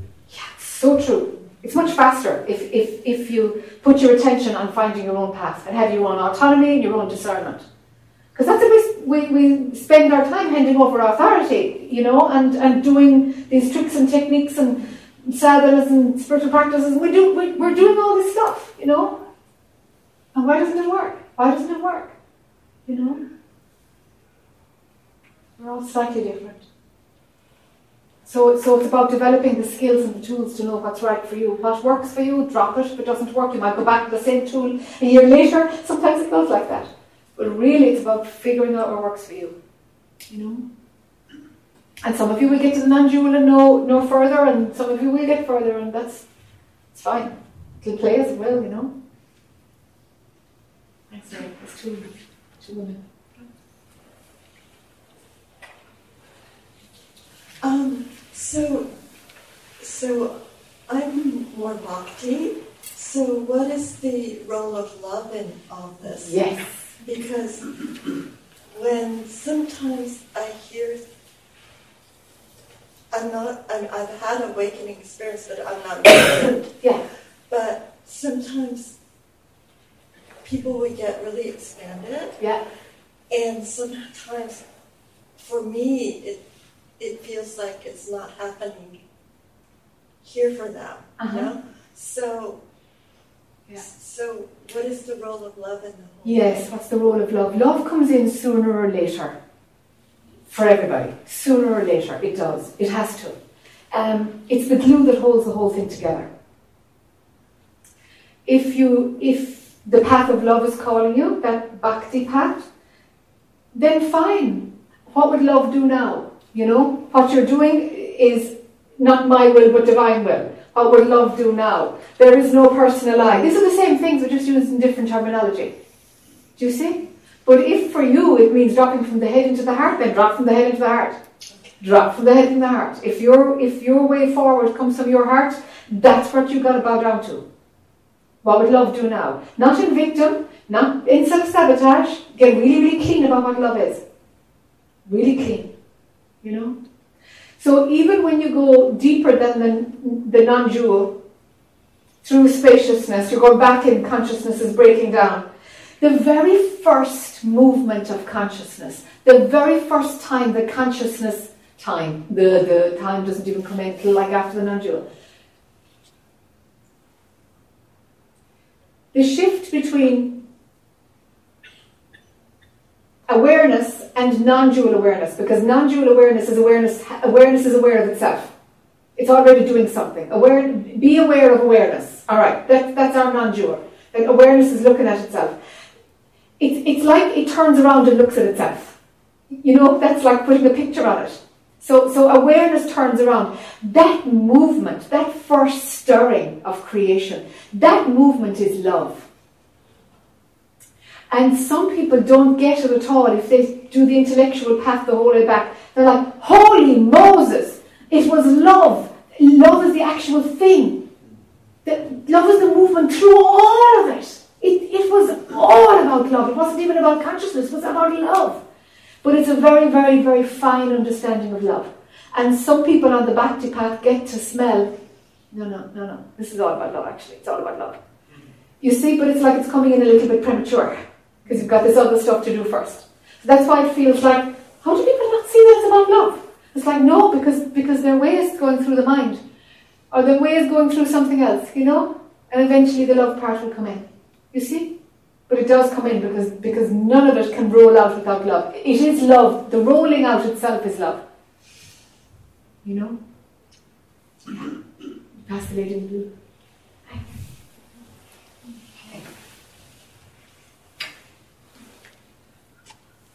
There's so many things going on in my mind that I'm like, oh, how do I put it in words? Um, I have been when you asked about what's going on in you, I wasn't there wasn't much, or I didn't feel it as much, but there was some type of anticipation. And now when you were talking about the large vista, I'm like, yeah, I'm a me person. Yes, I have my moments of different views. You know, I have my moments of me. I have my moments of just turning around. Yes. Very this this. And but when you what, what got me like really like my whole body, it's like oh, this. Um, for um, when you were talking about the bigger um, vista, and I haven't I haven't ever experienced it before. I didn't watch any YouTube video or anything. This is completely new to me, so I'm just kind of like, hmm, yummy. Um, it is yummy. It so. I, I, I know. I was just kind of like, um, and and I'm completely I don't know. I resonate with a lot of things except for when this guy was talking more technically. Then my mind just kind of blanks out. I'm like, I don't Yeah. understand this. So I Yeah, need this take more resonates. Yeah. um, more um, spelled out for me. Um, and so when you were saying, well, you need to, I, I love that you said you need to find your own path because that that's some something that Makes sense to you. yes, sort of, because I have been feeling that. Yeah. And um, but I'm like, okay, I don't really know where I'm at. I cannot put it in words. Um, and you say, well, you have to find your own path and maybe find your own tools. It's like, hmm, how do I do this? So that would be the question in all this, I guess. And um, Well, you're here. So it's happening automatically. You're putting yourself in a position of getting more tools. sounds good to me. You know? So it's it's it takes care of itself. We just have to be willing. Really. Just willing. And open and saying, all right, come on, come on, what am I to do next? Show me what to do next. Willingness. Okay. The fighter in you is going to die. I just found this little fighter that was that was kind of things. I don't. Okay, there was the story about you know. Um, I think that's what you guys call witnessing. So I'm not familiar with the lingo. So Yeah. forgive me if, if Yeah, I'm just sure. kind of messing it up. Sure, because you're that's fine. kind of how it happens. Yeah. Um, so I have been sitting and stewing with things forever, you know, with Yeah. my own emotions, and I always thought I have to look at things. And and then very very recently, uh, there was this. Oh, I don't really need to do this anymore. Somehow, it's like I, I just kind of you know when this whatever negativity comes or things come, like Yeah. I ask for release, and I just kind of you know sometimes it's like this little sword that's no, don't need it anymore. And I don't need to go in every single emotion. I thought I had to. Kind of, you know, I'm. Yes. I have this heavy heritage, kind of, you know, you do things right. Yes, And, uh, sure. Prussian, kind of, you know. Sure. Yeah. and that thoroughness helps you a lot. Okay. You know, the thoroughness does. Um, but there's something that wants to soften. Yes, very much so. Yes. So, And I think you will still have some attention to detail, but in a softer way. And I'd love your relationship with yourself to get much softer, much gentler. that would be nice for a change. Yeah, that's that's waiting. It's waiting to, to, to come in. Real soft tenderness towards yourself. Mm-hmm. Yeah. Whatever is not of love is trying to leave your system. So if that means there'll be a fair bit of crying or letting go, then let's be okay with that over the next year or so. Whatever is not of love has to go. Remember that sentence. Whatever is not of love has to leave you. And that will allow you to, to soften with yourself. Do you see? Mm-hmm. Parts that keep it hard, you worked hard to put them there. But I did. You There did. Stories enough for that. Yeah, absolutely. And they're trying to soften. But in you softening for yourself, these can be released, and I think it's going to be through tears a lot of it. You know? It's all right. It's a gentle. I've had a lot of that, so I don't know. Yeah. Okay. Okay. I just kind of, you know, um, Yeah. I'm a little bit tired of that part. I suppose it's. I, I, I love a crying that's that's just a letting go, a complete release, not a crying that's out of anything else. Okay, because that would be part of the question, kind of when when um, somebody was saying something earlier about release. Um, that has been, I guess, a little bit of a mystery for me, and um, so I guess um, if you put it that way, I'm okay with the tears. Yeah. So as a release, I'm, I'm like It's as a release. okay. It's as a release, purely as a release. Anything any- else is just going to recycle stories, and you don't need to do that now. Not in this next phase. Okay, so that's pretty much my technique. Yeah, it's like to cry out the hard bits. That, that's how they'll they'll melt. They'll melt. The okay, so the hard bits melt, and the melting is liquid. Anything you can do in water would be good, actually. Do you swim? Sometimes. Mm. That'd be good. Okay. Just getting into water, just paddling along the, you know, putting your feet into the sea, whatever. Just just water is good. Is good for you. Melting, melting, washing, letting it go, the shedding and letting it flow out. That's why the water will just help your system to let it melt out. Let that be your intent. This would be good. I want you to get really soft. You're so ready for it.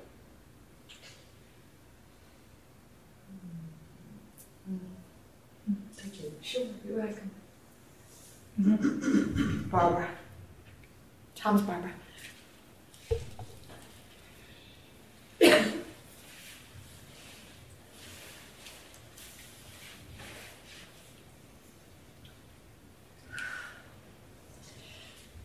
I would like you to talk just a little bit more about love. Um,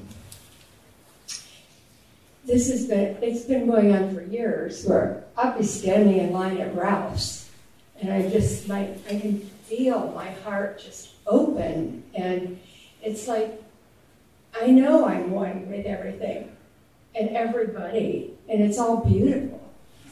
But it, it, it's always felt like I'm missing bigger picture, but I also know that love is consciousness too. But I know the way you were saying it a little bit earlier, um, I just want to put it in perspective. It's like when we sat down here tonight, and I could feel myself um, smiling, and and then you said, "Well, what's the thought?" And it was almost there was a little bit of resistance to bringing my mind into it because I just felt happy to be here. Mm-hmm. And um, most of the time it's fear. But tonight it wasn't. It was very much about just being happy. And um, but I think I just need to understand a little bit more about um, the love part. I mean, it's always felt like maybe I, it was the wrong direction or wasn't doing it right or it's been too many years, but underneath all of it, all of the fear and everything else is is just love. I- And I don't know if I'm asking to create a concept. I don't want to do mm-hmm. that. And I think I hear you.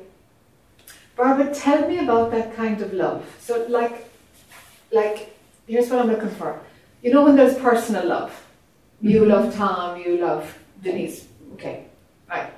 So that's personal love. Then there's impersonal love. You know, it, it, it's just not zoned in on a person. You mightn't know them at all. It's just impersonal. It's just not Right. personal, but there's just love. Mhm. All right. When when your heart opens, I want you to descri- describe what what that love is, because it feels like it's another one.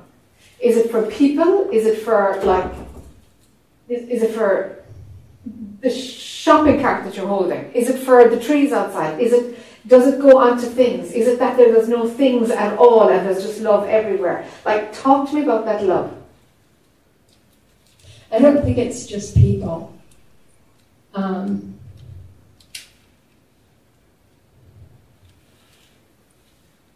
it, it feels.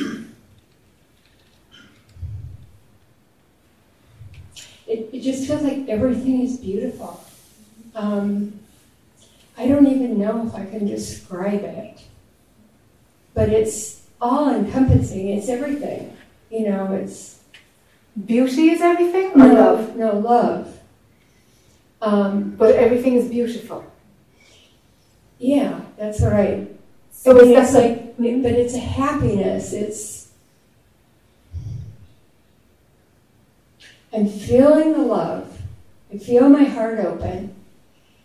And it's like feels wonderful. It just everything is beautiful. It's just So the way that's it's supposed to be. okay. So when you're saying everything is beautiful, it's Barbara's experience of the heart being open. Is that right? Yeah. Mm-hmm. Okay. So that Yeah. viewpoint then translates into it. What you're seeing is that everything is beautiful. There is beauty. That everything is beautiful. Yeah, it's but it's a feeling. Yes. It's a feeling. Yes. Yes. but it's it's also it's it's like when I sat down here and was realized I was smiling. Yeah. That's the heart chakra open. That's what that is. That's just the heart chakra open. That's what's going on there.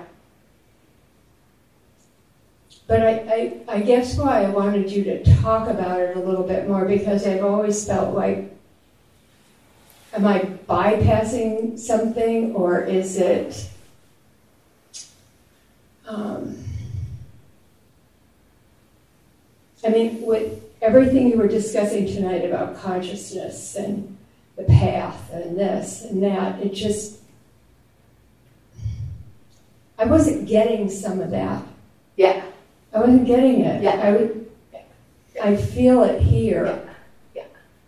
yeah. Yeah. Okay. So your heart chakra opens and Yeah. everything is beautiful. That's your heart chakra opening.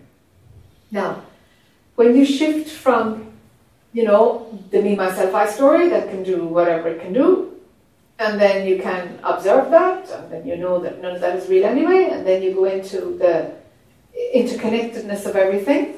But at that point, your heart chakra comes in. It seems that your heart chakra comes in there, and the experience stops you from going deeper. I wonder does it? Yeah, I think it doesn't happen all the time, but I think it's happening a lot. And that you- you're not going deeper than that, which is where I want you to go to find the essence that is love itself. You're not going deeper than that because your heart chakra is open and it's pretty gorgeous. you know, it's like, I don't blame you for just hanging out there. it's just, ah, it's gorgeous. That's great. Yeah, yeah, there's something completely aligned and yeah, and it's very embodied because it's here, you know? But I do realize in, in those moments that we're all one. Yes, I mean, I that's right. no sense of That's right. anybody being any different. That's right. And, and that's that's a thing of the heart chakra too. Anybody taken ecstasy? Have you had that feeling of like? Have you had that feeling of like, oh my God, you just love everyone. There's just love, and you're all open, and yeah, I mean that that's what ecstasy does. It just wallops open your heart chakra, you know. And and there's a total rightness, and it's just obvious that there's only love. Be anything else? You know, it's beautiful. so you can get there without the drug, which is great. But I think it's stopping you from going deeper sometimes. some part of you knows that there's something deeper. Yes, I do know that. Yeah, yeah. Okay. So from the you know you're connected to everybody, non-dual, Right. very solid. Okay. All right. And you're there for a couple of years too, knowing the non-dual. You know. Do you still go back into believing Barbara at all? I know I ask you this Yeah. every year. I'm going to ask you again. Once in a while, yeah. Ah, you go back to believing her. Ah. Well, yeah, it's the emotions, it's the concepts. It's- anyway. yeah. Is it the old fear pattern that comes up? Yeah. Yeah. All right. Okay. All right. Probably not like it used to, Yeah. but Yeah. yeah. it pops up. It pops up when you, you get hooked in. Sure. Okay. At least you can say it. You can see it. You know what is happening. All right. You, you, you can go after that. You know. You, you can go after that root fear, as we spoke about earlier. If you wanna, and if it doesn't bother you, okay, doesn't matter. It, it's up to you. It doesn't, it doesn't last Yeah. like it used to. Yeah. You know, it just, it's there, I see it, Yeah. I, I do recognize it Yeah. easily. Sure. Sure. And, um, you know, attempt to move out of it. Yeah. Yeah. And so, so here's a great example. She might or she might not heal that piece. I, I, I don't really. Right now, I, I don't see it as like you're going to have to go after that, Barbara. You're going to have to go after that. I, I don't see that. You might or you might not. You might get away with it. That piece. you know, she just might get away with it. You, you might. But I'm so glad to hear you wanting to go deeper than the non-dual, deeper than the interconnectivity of everything. It's like, yes, Yeah. yes. Because when you go deeper than that, we'll find out if you can't go deeper than it, then you're going to have to move the fear a bit because you can't sustain both. You see, that's what it tell us. That's what it tell us. Yeah. yeah. So, so to go deeper than the oneness, you know, those pointers I find just wonderful. It's like, okay, there's there's the knowing that everything is beautiful, my heart's open, there's just love for all of it, there's just love everywhere. So when you're in that zone, it's like, okay, deeper than this. Deeper than this. So you're shifting out of your phenomenal experience. Okay? I want you to shift out of the phenomenal experience. If you go deeper than this at that point, we will find out if you're attached to your heart being opened or not. That's the first thing. So, for some people, it's attachment to being the absolute, attachment to truth, attachment to non dual concepts, attachment to emptiness, attachment to, you know, like, Yeah. you, you name it, to being the absolute, to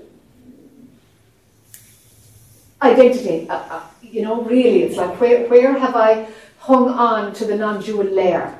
So, we, we need to find out have you attached to the open heart chakra non dual experience? Because the experience of the non dual is very strong in you. You see? It shows up phenomenally in the supermarket. I, I assume Ralph's Yeah. is a supermarket. I don't know Yeah. what it is. okay. You guys know, so I'm not sure. Okay. So, okay. So, so I want you to go deeper and find out.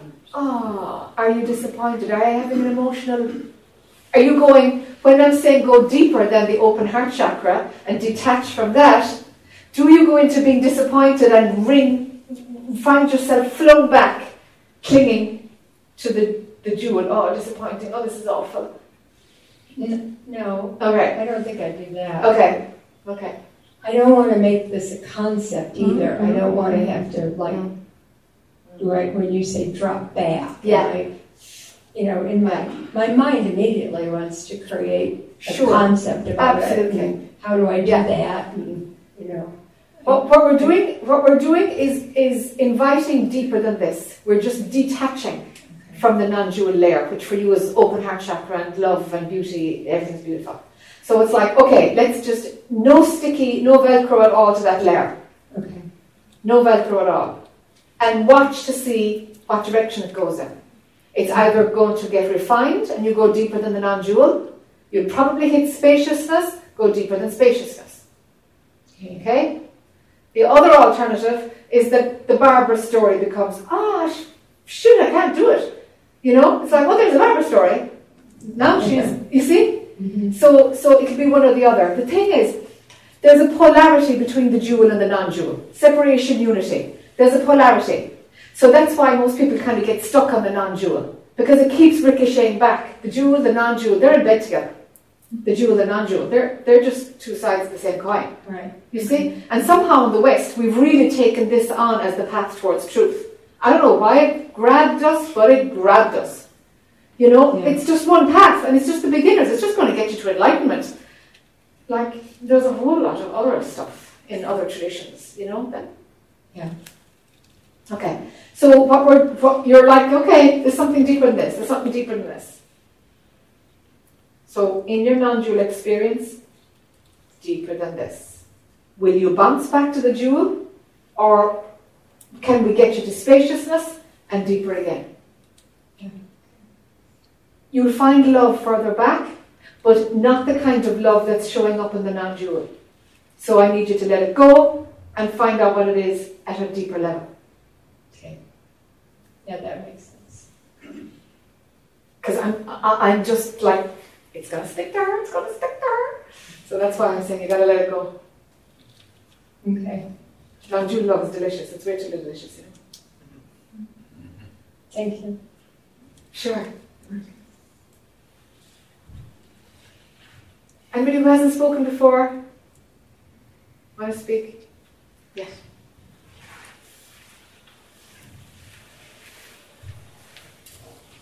You. I'm, um, new to the language. and I'm trying to, I'm new to all of it. Um, it's my first time being here and enjoying it. Thank you. Um, is there a word or a concept for, you know, like the zero point, that um, a place of nothingness, that the, end, the end and the beginning of both, you know, the end and the beginning of everything? Um, Yeah, t- t- I, I, I'd love to hear you talk from there because I want to find you energetically. Oh, gosh, just talk, just whatever words come that make sense to you. Just talk from It's there. just, it's just that, that channel that I get in if I'm doing um, healing work or, or trying to get into the most still place within me. Um, it's hard, hard to put in words. I, I think there's uh, the word shunya is also the, the Sanskrit word for that, but um, Does it happen outside of your work?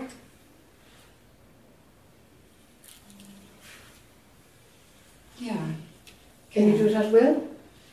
If you're not at work, can you do it at will? yeah. So I was trying to understand when you were saying um, the absolute. I was is that the same point, or I was trying to translate, perhaps. Or what is the absolute? Maybe that's a better question. Yeah.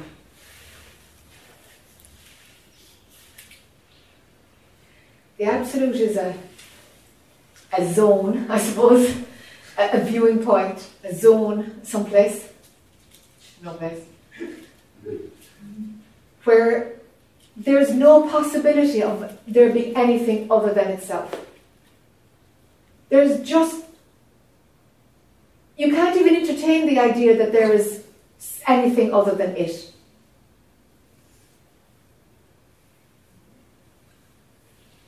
I could probably swap out the word pure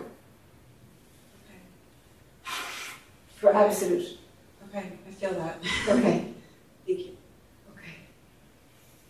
Now, can you live from there? Not always yet. What gets in the way? Ego. How does that roll out for you? Um, fear, judgment, um, feeling energy around me and absorbing it instead of just observing it.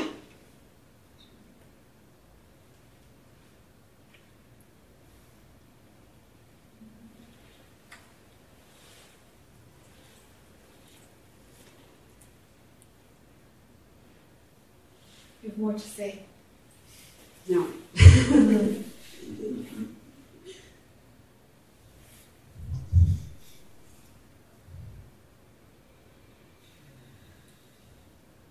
What makes you feel light? Babies. Okay. okay. Do you have one? No. Would you like one? Maybe.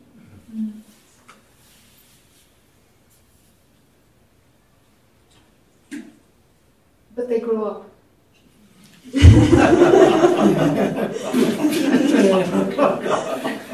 They're temporary, you know. Sure, sure. Everything, right? Everything's.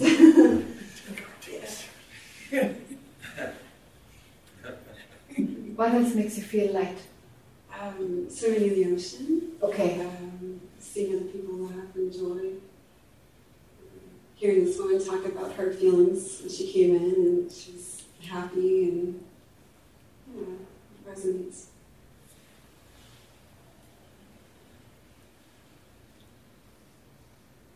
Are your own stories not happy? Um, some are happy, some are not.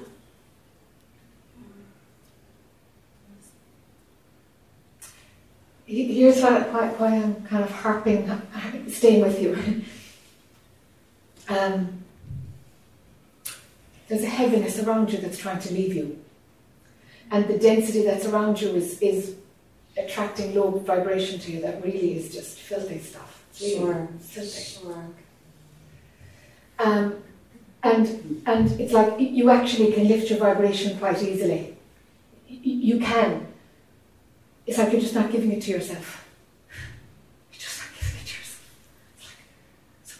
Uh, so you know, so I'm trying to like, okay, if she talks about joy, I'm going to do this retrospectively. If she talks about joy or lightness, or I didn't ask you about joy actually, but I'm just thinking it now. What brings in that levity? It's like your vibration goes up, and the old stuff can't see you anymore. Can't see you anymore. So there's something about giving yourself more levity, lightness. Be frivolous, be girly, be, Okay. you know, yeah. Bring in that baby feeling, that l- lightness. Yeah, because your vibration is trying to lift. And, and the, the sludgy energies that attract you, they, they actually can't get resolved through you. You're, you it's, it's a misfit because it's a phase that you need to throw yourself out of. Do you know? And some of the old stuff is still connecting to you. And we need you to shift out of it because that would be better served with somebody else who's at that stage now. It's like, can, can we just upgrade you? Version 2.0? Yeah. yes. Yes. It's I felt joyful. yeah. Yeah. Whatever brings you joy. It's like a joy program. Your spiritual practice is about joy right now. Levity, lightness, to like cultivate that. That levity. That that yeah. Something something That resonates, thank you. Yeah. You help a lot. So this is my first time here, and I'm new to most spiritual learnings in a way. But um, I've been giving myself permission, probably for the last four months, to just delve into, you know, taking care of my inner self and Beautiful.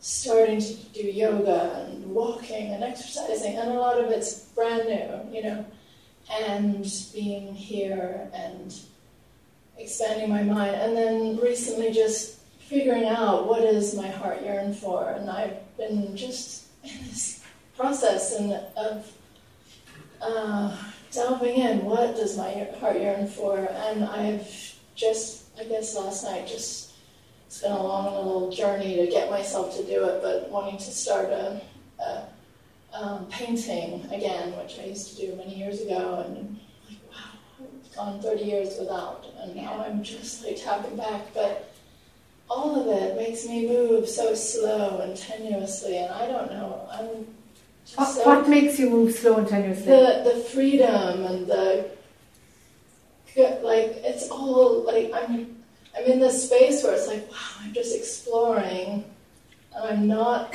you know my life has been about struggle and surviving as an artist and I'm not allowing that in right now and yet I'm finding myself moving really slowly through these endeavors and cautiously and it's all really different. I'm used to being, uh, you know, pushing through and taking on big things, and I'm just aware of this very different energy that's taking on now that I'm giving myself so much freedom, and it doesn't make sense. I wonder if there's anything you can share. Yes. I, I don't feel that it's about fear. It's like it's another part of yourself that just moves at a different speed. I don't feel it's about fear. Do you feel it's about fear? I'm not picking up fear. Feels sometimes it feels like extreme cautiousness. Cautious, and yes. I'm not sure why. Yes. 'Cause I'm not Caution is fine. Caution is fine, but fear is paralyzing. But caution is wise. Here's the opposite. I'm going to go for this, I'm going to go for this. Oh, this person's in town, this person's in town. Oh, I should buy these cards. I should. it's like, okay, okay, when you calm down, you get mature about it, and slow and steady. All right, then we'll be doing some work. I don't see any, I don't feel any grit around the caution. It's that a new part of you is kind of waking up, you know, and, and it's moving at a different pace. And I'm so glad that you haven't adopted your old personality to dive into spirituality because the controller would be there. There's no controller with this, this cautious way of going. The caution is taking care of the direction instead of the controller.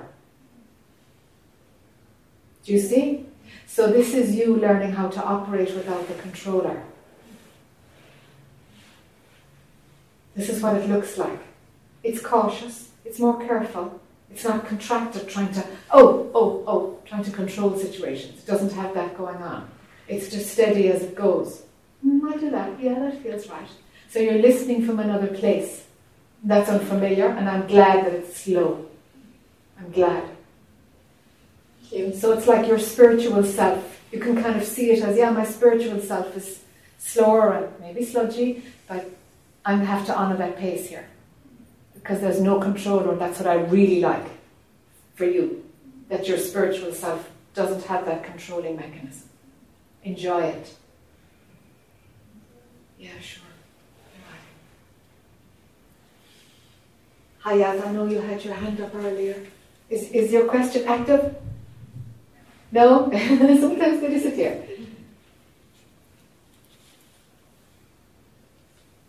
Oh, we've five minutes left. Yes, this gentleman up here. Thank you. Hi. Hi. Um, so I want to kind of talk about a lot of things that everybody else talked about and put it together. Um, Sure. Mainly, what's showing up for me is the fighter, and I seem to be trapped in this court system battle. And Literally a court system. literally, Okay. um, I just got a million dollar judgment against me, um, literally two days ago. Um, and what I'm experiencing is that it feels like I'm not being heard, and the system is this very low, dense thing that they don't want to look at different perspectives. And so I'm in the system, and I'm there, and I'm. It's like the next thing is, you know, perhaps to file bankruptcy, or they'll take my house, and so it's kind of like this part of me wants to get in there and protect those things, you know, rightfully. But another part of me says I have to get out of there and and just walk away and let let them take it all and go do and and follow that bliss and joy that you were talking about. You know, right now I don't know where it came from, but I started roller skating, and for whatever reason I'm back at the skating rink, and it's I want to get a job there. And, and make roller skate wheels, and it's like, wait, what is going on here? But it- it's bliss. It's following the the, bliss. Um, but I keep that energy is there, and and so what I'm asking is like, how do you work with that when you're there? And and I know you talked a little bit about it, that that wisdom of discerning. You know, what do I do? I can keep filing documents, but th- they, they don't want to listen. It seems like. Um, so yeah. Okay, for you, it's really important that you don't have regrets down, downriver. For you. The way you're wired, that would friggin' eat you up. That could eat you up in like 30 years' time. So, so whichever you decide to do, do I take on the dense fight or do I just go, you know what, I'm going to let it go? It has to feel completely your decision and right for you and the best one you can make in that moment. If it's the best one that you can make in that moment, then it will be the right decision. Your mind can run amok with it, but that's what I want to like say. We're not going to do that. We're not going to set it up so that your mind will go into regrets about it. The only way we can do that is by like right now, or you know, if you have like two years or something with which to you can, I don't know, like sometimes there's a, a period of time through which you can, you know, continue with the court case as opposed to walk away. If you have a period of time, let's say it's three months, I'm just grabbing length of time. The, the first of every month, you tune in and you say, What is my deepest, deepest feeling? And I'm going to trust it. And I'm not going to bring in my head, I'm going to trust my deepest direction, my deepest discernment about what I, what's right for me. Me honouring me. No shoulds, no oughts, no regrets, no future projections, nothing. If it's right for me now, that's the best I can do, and that's what I accept. So it's not about which you choose, it's how you choose. That's what's important for you. It's how you choose. Really, they're both going to be, you know, kind of turbulent. They're both going to be turbulent. But that's fine, you're young, you're learning. It's like, that's fine. We all get knocked around, you know? It's okay. You'll survive it. You're much stronger than what's facing you. It's okay. So, it's not that one is right and one is wrong. The only one that you can do is the one that your deepest gut feels, yeah, that's the way I'm going to go there.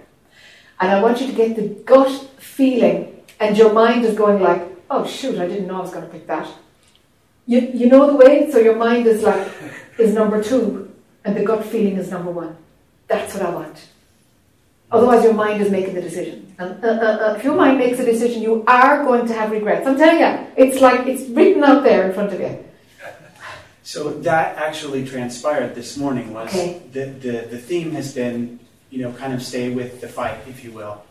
Um, and then I was talking with my mom this morning, and all of a sudden, this idea of well, just file bankruptcy, and well, there's now they could take my house. Yeah. So, and I called a lawyer and I said, hey, what, what, what are the consequences of this? Trying to feel out which way to go that would feel right for me in yes. that moment. Yes. And then what I thought was like this easy path, I felt my, my face start loosening up and my body, and I, this is it. This is the right way to go. Okay. And then when I talked to the lawyer, he said, oh no, you're going to have 10 more fights ahead of you. So you choose to fight here or you choose to fight here. But uh, it's it's like that, and so it's the, that dual path you talked about, where it's it's not going to be easy in either road. It's, it's not going to be easy in either road. Okay. But you're steering the ship. The attorney is working for you, for you. You, it's about you coming in and being like the adult in this, and you deciding what's right for you from your deepest gut, your deepest knowing. That's what this entire thing is about. It's not about losing your housekeeping. It's not about any of that. It's about you honouring your deepest and supporting that and saying, okay, I'll take the fallout because I've made this decision from here. So I can't blame anybody, not even myself, and I'm not going there in the future because I know this is right. It's right right now, and that's going to be what's right. I see. You see? It's if I'm understanding what you're saying, it's about learning or getting more in touch with that inner guidance and yes. following that. Following it and honoring it and not doubting it. Not doubting it. Yeah, I get advice from everybody, but you take it for a walk and you're like, okay, I'm going into the up the mountains or into the sea or I'm going somewhere and I'm just gonna like, what is the deepest thing? Not my head, what's the deepest thing here? What's the deepest knowing of what's right for me? there's going to be trouble both ways. I'm after the learning. I don't like. I'm not concerned about how things roll out. We, you know, people die. We break our bodies. I'm not interested. I'm interested in your soul. Like that's what I'm interested in. Thank you. That's the only thing that matters here, really. It's the only thing that matters. So let it come and hit you across the face, it's fine. You stand on the decision that honours you, your deepest knowing. That's all you have to do. And take the rest of it in the chin. You'll be fine. But you won't be fine if you don't, if you make the decision because somebody else said it was the right thing to do. Then we've got trouble. It's felt like some of it has been about personal empowerment in a way. Yes, Um, yes, good word. That's, And that's so it. that's where some of it, where kind of that contrast is showing up now, where that empowerment may be to stop empowering in that way by quote unquote fighting, but being empowered by moving away from that, if you will, or Yes. taking a different. Yes. Yes. Yeah, there's many ways that this personal inner power can show up. You've got to find the one that, yeah, that's it. That's it. That's that's where my power lies. This is how it looks on the outside. Doesn't look great, but that's where my power lies. That's what I'm doing. Yep, personal empowerment. Great, great phrase. Yeah. And trust it. Trust it. The one you choose. Trust it. You know. You know, when people talk about regrets, I don't know what they're talking about. I, I really don't know what they're, talk, they're talking about. I heard an interview recently on um, um, Brene Brown was talking to Gilbert, Melissa Gilbert, is that her name? That, that, Elizabeth Gilbert. yeah. They were talking to each other on some podcast. Well, we all have regrets. Oh God, tell me about it. Yeah, I've got regrets. And I'm like, what are you talking about? what, what, you know, you, get wisdom and then you go back over your buried history and you imagine that you could have had the wisdom that you got from the journey you walked. You imagine that you could have had it then. It's like, that's bonkers. It's just bonkers. You know? There's no need to have regrets about anything. Why would we run that loop? It's just stupid. You know? But in any moment, all you got to do in any moment is like, is this right right now? Is this the best I can do given what I know? Right. If it is, end of story. You take action and that's it. That's it. That's it. That's the best you could do in any moment. That was right at the time. Fine. We learn things downriver. Well, that's life. Of course we keep learning. It's got nothing to do with the decision you made back then. Given what you knew then, that was excellent. You know? I'm just at the place where it, it is so clear that it feels insane to try to keep, if you will, reasoning or communicating with people that don't want to meet on that level or communicate there. It's some other dimension and it doesn't communicate. All right. That's a very clear seeing. You- You're not talking from BS there, you're talking from like, this is how it works. Okay, I would trust that. I would trust that, yeah. Yeah. Yep, you- you're doing fine. You're doing fine.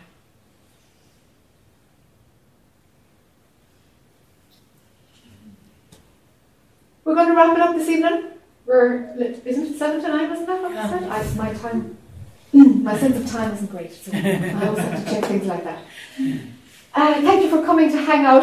This was a bit unusual. I, I, we, we don't really kind of usually glide around so many topics like this, but that's how it goes. That's how it was this evening.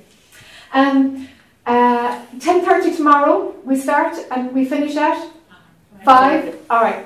So the two days, 10.30 to 5. Hope you can make it. Come in for as much as you can or whatever. Yes, Brandy? Are you going to have your new book for us? No. Oh.